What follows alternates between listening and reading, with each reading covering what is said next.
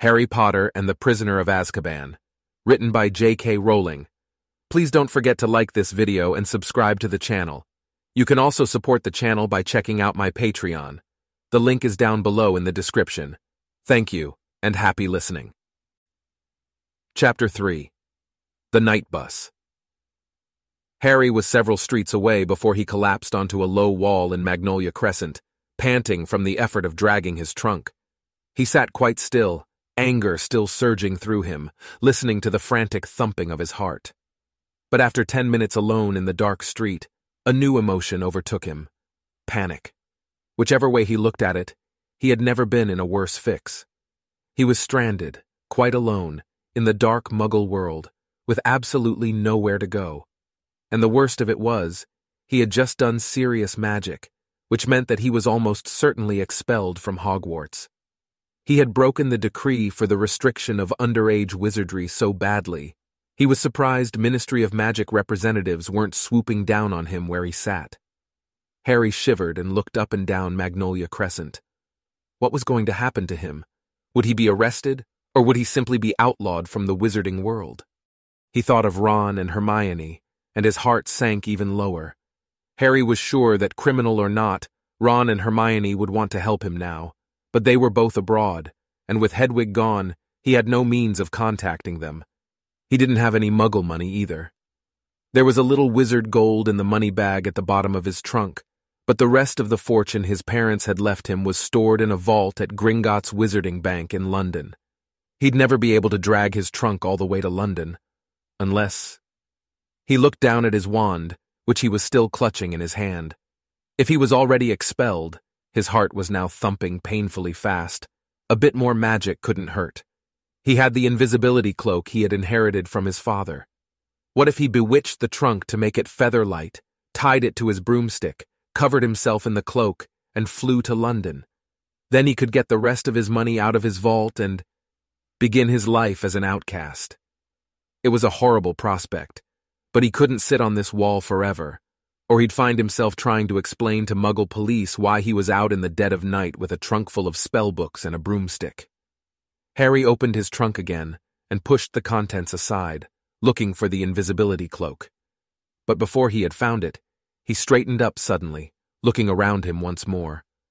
A funny prickling on the back of his neck had made Harry feel he was being watched, but the street appeared to be deserted, and no lights shone from any of the large square houses.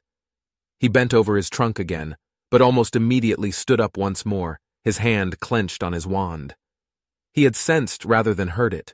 Someone or something was standing in the narrow gap between the garage and the fence behind him. Harry squinted at the black alleyway. If only it would move, then he'd know whether it was just a stray cat or something else.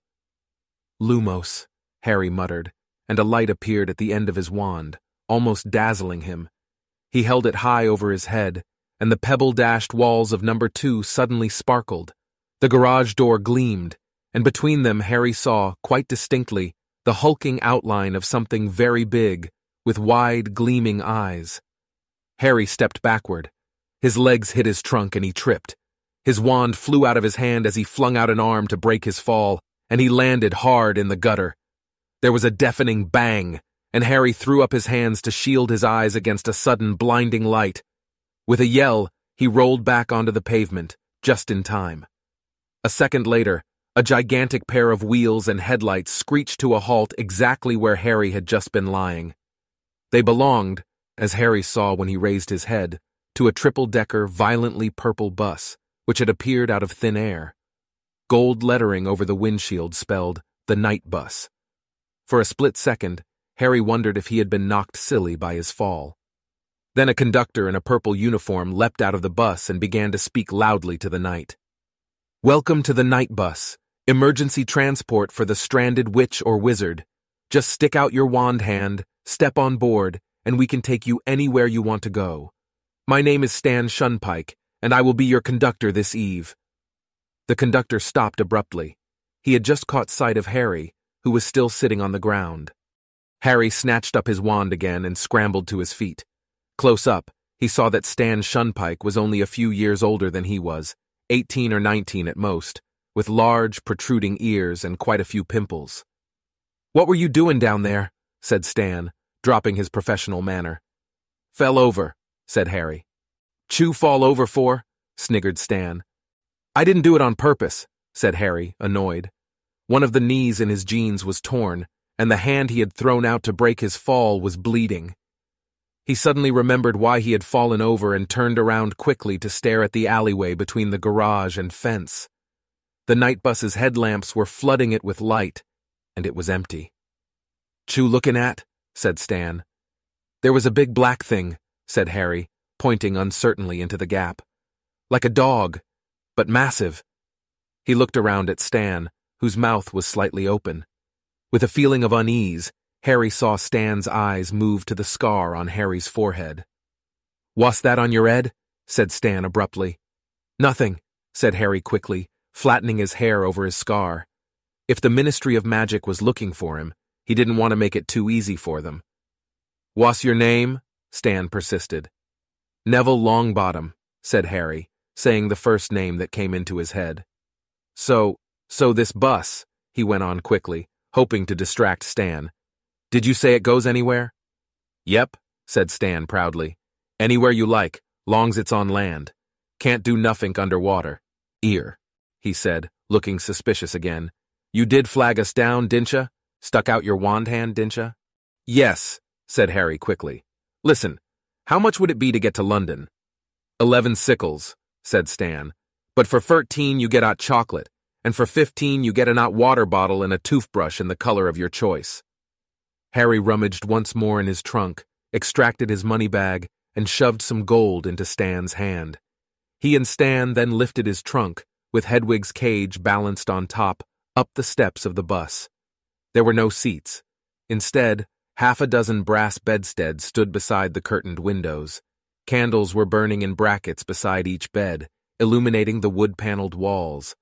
A tiny wizard in a nightcap at the rear of the bus muttered, Not now, thanks. I'm pickling some slugs, and rolled over in his sleep. You have this one, Stan whispered, shoving Harry's trunk under the bed right behind the driver, who was sitting in an armchair in front of the steering wheel. This is our driver, Ernie Prang. This is Neville Longbottom, Ern. Ernie Prang, an elderly wizard wearing very thick glasses, nodded to Harry, who nervously flattened his bangs again and sat down on his bed. Take her away, Ern, said Stan, sitting down in the armchair next to Ernie's. There was another tremendous bang, and the next moment, Harry found himself flat on his bed, thrown backward by the speed of the Knight Bus. Pulling himself up, Harry stared out of the dark window and saw that they were now bowling along a completely different street. Stan was watching Harry's stunned face with great enjoyment. This is where we was before you flagged us down, he said. Where are we, Ern? Somewhere in Wales? Are, said Ernie. How come the muggles don't hear the bus? said Harry. Them, said Stan contemptuously. Don't listen properly, do they? Don't look properly either. Never notice nothink they don't. Best go wake up Madam Marsh, Stan, said Ern. We'll be in Abergavenny in a minute. Stan passed Harry's bed and disappeared up a narrow wooden staircase. Harry was still looking out of the window, feeling increasingly nervous. Ernie didn't seem to have mastered the use of a steering wheel. The Knight Bus kept mounting the pavement, but it didn't hit anything. Lines of lampposts, mailboxes, and trash cans jumped out of its way as it approached and back into position once it had passed. Stan came back downstairs, followed by a faintly green witch wrapped in a traveling cloak. Here you go, Madam Marsh, said Stan happily, as Ern stamped on the brake and the bed slid a foot or so toward the front of the bus. Madame Marsh clamped a handkerchief to her mouth and tottered down the steps. Stan threw her bag out after her and rammed the doors shut. There was another loud bang, and they were thundering down a narrow country lane, trees leaping out of the way. Harry wouldn't have been able to sleep even if he had been traveling on a bus that didn't keep banging loudly and jumping a hundred miles at a time. His stomach churned as he fell back to wondering what was going to happen to him, and whether the Dursleys had managed to get Aunt Marge off the ceiling yet. Stan had unfurled a copy of the Daily Prophet and was now reading with his tongue between his teeth.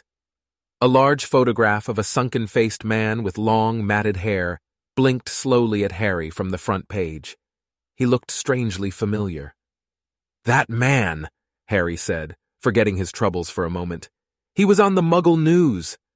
Stanley turned to the front page and chuckled. Sirius Black, he said, nodding. Course it was on the Muggle News, Neville. Where you been? He gave a superior sort of chuckle at the blank look on Harry's face, removed the front page, and handed it to Harry. You ought to read the papers more, Neville. Harry held the paper up to the candlelight and read, Black still at large. Sirius Black, possibly the most infamous prisoner ever to be held in Azkaban Fortress, is still eluding capture, the Ministry of Magic confirmed today.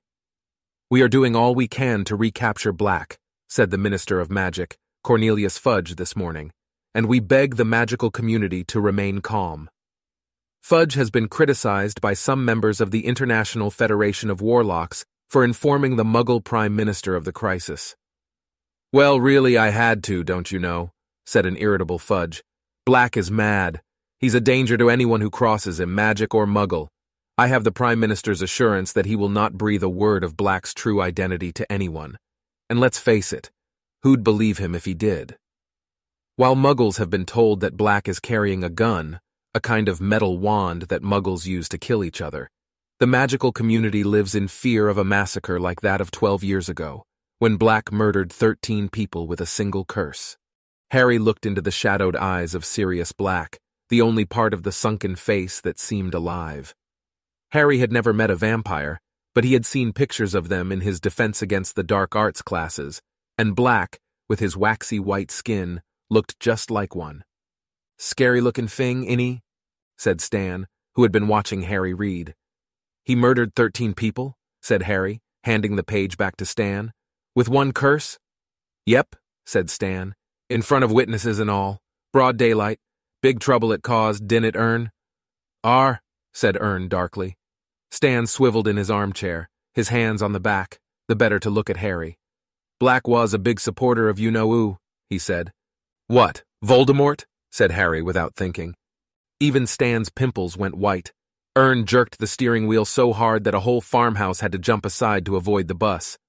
You out of your tree? yelped Stan. Chew say his name for? Sorry, said Harry hastily. Sorry, I, I forgot. Forgot, said Stan weakly. Blimey, my art's going that fast. So, so Black was a supporter of you-know-who? Harry prompted apologetically. Yeah, said Stan, still rubbing his chest. Yeah, that's right. Very close to you-know-who, they say. Anyway, when little Harry Potter got the better of you-know-who, Harry nervously flattened his bangs down again. All you-know-who's supporters was tracked down, wasn't they, Ern? Most of 'em knew it was all over, with you-know-who gone, and they came quiet. But not Sirius Black. I already thought he'd be second in command once you-know-who'd taken over.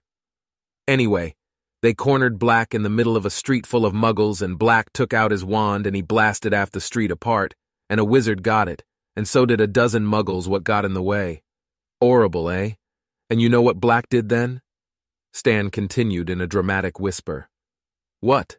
said Harry. Laughed, said Stan. Just stood there and laughed. And when reinforcements from the Ministry of Magic got there, he went with 'em quiet as anything, still laughing his head off, Coz is mad, and he Ern. And he mad? If he weren't when he went to Azkaban, he will be now, said Ern in his slow voice. I'd blow meself up before I set foot in that place. Serves him right, mind you, after what he did. They had a job covering it up, didn't they, Ern? Stan said. Old street blown up and all them muggles dead. What was it they said had happened, Ern? Gas explosion, grunted Ernie. And now he's out, said Stan, examining the newspaper picture of Black's gaunt face again. Never been a breakout from Azkaban before. Has there, Ern? Beats me how he did it. Frightening, eh? Mind, I don't fancy his chances against them Azkaban guards, eh, Ern? Ernie suddenly shivered. Talk about summit else, Stan. There's a good lad. Them Azkaban guards give me the collywobbles. Stan put the paper away reluctantly, and Harry leaned against the window of the Knight Bus, feeling worse than ever. He couldn't help imagining what Stan might be telling his passengers in a few nights' time. Ear about that, Harry Potter? Blew up his aunt. We had him here on the Knight Bus, didn't we, Ern? He was trying to run for it.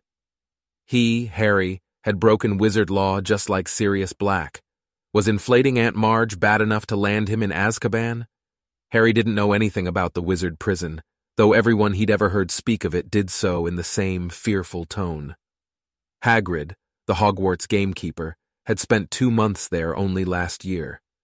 Harry wouldn't soon forget the look of terror on Hagrid's face when he had been told where he was going, and Hagrid was one of the bravest people Harry knew. The Knight Bus rolled through the darkness, scattering bushes and waste baskets, telephone booths and trees, and Harry lay, restless and miserable, on his feather bed. After a while, Stan remembered that Harry had paid for hot chocolate, but poured it all over Harry's pillow when the bus moved abruptly from Anglesey to Aberdeen. One by one, wizards and witches in dressing gowns and slippers descended from the upper floors to leave the bus. They all looked very pleased to go. Finally, Harry was the only passenger left. Right then, Neville, said Stan, clapping his hands. Whereabouts in London? Diagon Alley, said Harry. Righto, said Stan. Old tight then. Bang! They were thundering along Charing Cross Road. Harry sat up and watched buildings and benches squeezing themselves out of the Knight Bus's way. The sky was getting a little lighter. He would lie low for a couple of hours, go to Gringotts the moment it opened, then set off. Where, he didn't know. Ern slammed on the brakes and the Knight Bus skidded to a halt in front of a small and shabby-looking pub, the Leaky Cauldron, behind which lay the magical entrance to Diagon Alley. Thanks, Harry said to Ern. He jumped down the steps and helped Stan lower his trunk and Hedwig's cage onto the pavement. Well, said Harry. Bye then. But Stan wasn't paying attention. Still standing in the doorway to the bus, he was goggling at the shadowy entrance to the leaky cauldron. There you are, Harry, said a voice. Before Harry could turn, he felt a hand on his shoulder. At the same time, Stan shouted, Blimey! Ern, come here! Come here! Harry looked up at the owner of the hand on his shoulder and felt a bucketful of ice cascade into his stomach. He had walked right into Cornelius Fudge, the Minister of Magic himself. Stan leapt onto the pavement beside them. What did you call Neville, Minister? He said excitedly. Fudge, a portly little man in a long, pinstriped cloak, looked cold and exhausted. Neville? he repeated, frowning. This is Harry Potter. I knew it! Stan shouted gleefully. Ern! Ern! Guess who Neville is, Ern? He's Harry Potter. I can see his scar. Yes, said Fudge testily. Well, I'm very glad the Knight Bus picked Harry up, but he and I need to step inside the leaky cauldron now. Fudge increased the pressure on Harry's shoulder, and Harry found himself being steered inside the pub. A stooping figure bearing a lantern appeared through the door behind the bar.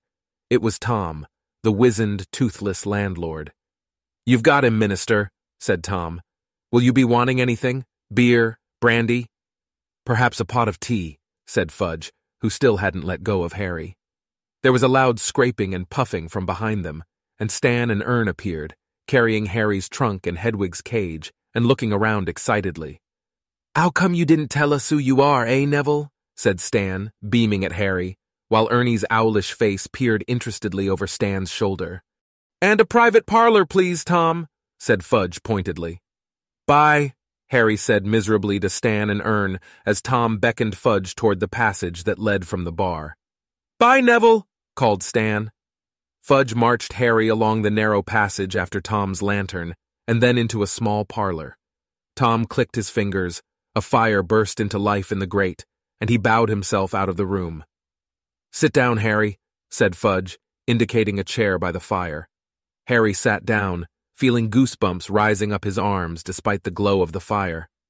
Fudge took off his pinstriped cloak and tossed it aside, then hitched up the trousers of his bottle green suit and sat down opposite Harry. I am Cornelius Fudge, Harry, the Minister of Magic. Harry already knew this, of course. He had seen Fudge once before, but as he had been wearing his father's invisibility cloak at the time, Fudge wasn't to know that. Tom the innkeeper reappeared wearing an apron over his nightshirt and bearing a tray of tea and crumpets. He placed the tray on a table between Fudge and Harry and left the parlor, closing the door behind him.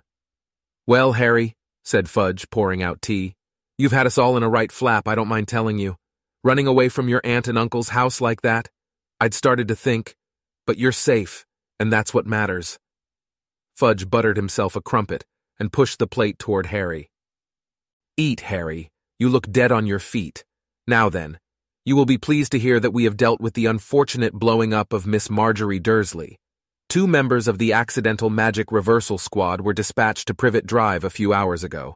Miss Dursley has been punctured and her memory has been modified. She has no recollection of the incident at all. So that's that, and no harm done. Fudge smiled at Harry over the rim of his teacup, rather like an uncle surveying a favorite nephew. Harry, who couldn't believe his ears, opened his mouth to speak, couldn't think of anything to say, and closed it again. Ah, you're worrying about the reaction of your aunt and uncle? said Fudge. Well, I won't deny that they are extremely angry, Harry, but they are prepared to take you back next summer as long as you stay at Hogwarts for the Christmas and Easter holidays. Harry unstuck his throat. I always stay at Hogwarts for the Christmas and Easter holidays, he said, and I don't ever want to go back to Privet Drive. Now, now, I'm sure you'll feel differently once you've calmed down, said Fudge in a worried tone. They are your family, after all, and I'm sure you are fond of each other, er, very deep down. It didn't occur to Harry to put Fudge right. He was still waiting to hear what was going to happen to him now. So all that remains, said Fudge, now buttering himself a second crumpet, is to decide where you're going to spend the last three weeks of your vacation. I suggest you take a room here at the Leaky Cauldron and Hang on, blurted Harry. What about my punishment? Fudge blinked. Punishment? I broke the law, Harry said. The decree for the restriction of underage wizardry. Oh, my dear boy, we're not going to punish you for a little thing like that, cried Fudge, waving his crumpet impatiently. It was an accident. We don't send people to Azkaban just for blowing up their aunts. But this didn't tally at all with Harry's past dealings with the Ministry of Magic. Last year, I got an official warning just because a house elf smashed a pudding in my uncle's house, he told Fudge, frowning. The Ministry of Magic said I'd be expelled from Hogwarts if there was any more magic there. Unless Harry's eyes were deceiving him, Fudge was suddenly looking awkward. Circumstances change, Harry. We have to take into account, in the present climate, surely you don't want to be expelled. Of course I don't, said Harry. Well then, what's all the fuss about? laughed Fudge. Now have a crumpet, Harry, while I go and see if Tom's got a room for you. Fudge strode out of the parlor, and Harry stared after him. There was something extremely odd going on. Why had Fudge been waiting for him at the leaky cauldron, if not to punish him for what he'd done? And now Harry came to think of it, surely it wasn't usual for the Minister of Magic himself to get involved in matters of underage magic? Fudge came back, accompanied by Tom the innkeeper. Room 11's free, Harry, said Fudge. I think you'll be very comfortable. Just one thing, and I'm sure you'll understand. I don't want you wandering off into Muggle London, all right? Keep to Diagon Alley. And you're to be back here before dark each night. Sure you'll understand. Tom will be keeping an eye on you for me. Okay, said Harry slowly. But why? Don't want to lose you again, do we? said Fudge with a hearty laugh. No, no. Best we know where you are, I mean, Fudge cleared his throat loudly and picked up his pinstriped cloak. Well, I'll be off. Plenty to do, you know. Have you had any luck with Black yet? Harry asked. Fudge's finger slipped on the silver fastenings of his cloak. What's that? Oh, you've heard. Well, no, not yet, but it's only a matter of time. The Azkaban guards have never yet failed, and they are angrier than I've ever seen them. Fudge shuddered slightly. So I'll say goodbye. He held out his hand, and Harry, shaking it, had a sudden idea. Er, Minister, can I ask you something? Certainly, said Fudge with a smile. Well, third years at Hogwarts are allowed to visit Hogsmeade, but my aunt and uncle didn't sign the permission form. Do you think you could? Fudge was looking uncomfortable. Ah, he said. No, no, I'm very sorry, Harry, but as I'm not your parent or guardian. But you're the Minister of Magic, said Harry eagerly. If you gave me permission. No, I'm sorry, Harry, but rules are rules, said Fudge flatly. Perhaps you'll be able to visit Hogsmeade next year. In fact, I think it's best if you don't. Yes. Well, I'll be off. Enjoy your stay, Harry. And with a last smile and shake of Harry's hand, Fudge left the room. Tom now moved forward, beaming at Harry. If you'll follow me, Mr. Potter, he said. I've already taken your things up. Harry followed Tom up a handsome wooden staircase to a door with a brass number 11 on it, which Tom unlocked and opened for him. Inside was a very comfortable looking bed, some highly polished oak furniture, a cheerfully crackling fire, and perched on top of the wardrobe. Hedwig! Harry gasped. The snowy owl clicked her beak and fluttered down onto Harry's arm. Very smart owl you've got there, chuckled Tom. Arrived about five minutes after you did. If there's anything you need, Mr. Potter, don't hesitate to ask. He gave another bow and left. Harry sat on his bed for a long time, absent-mindedly stroking Hedwig.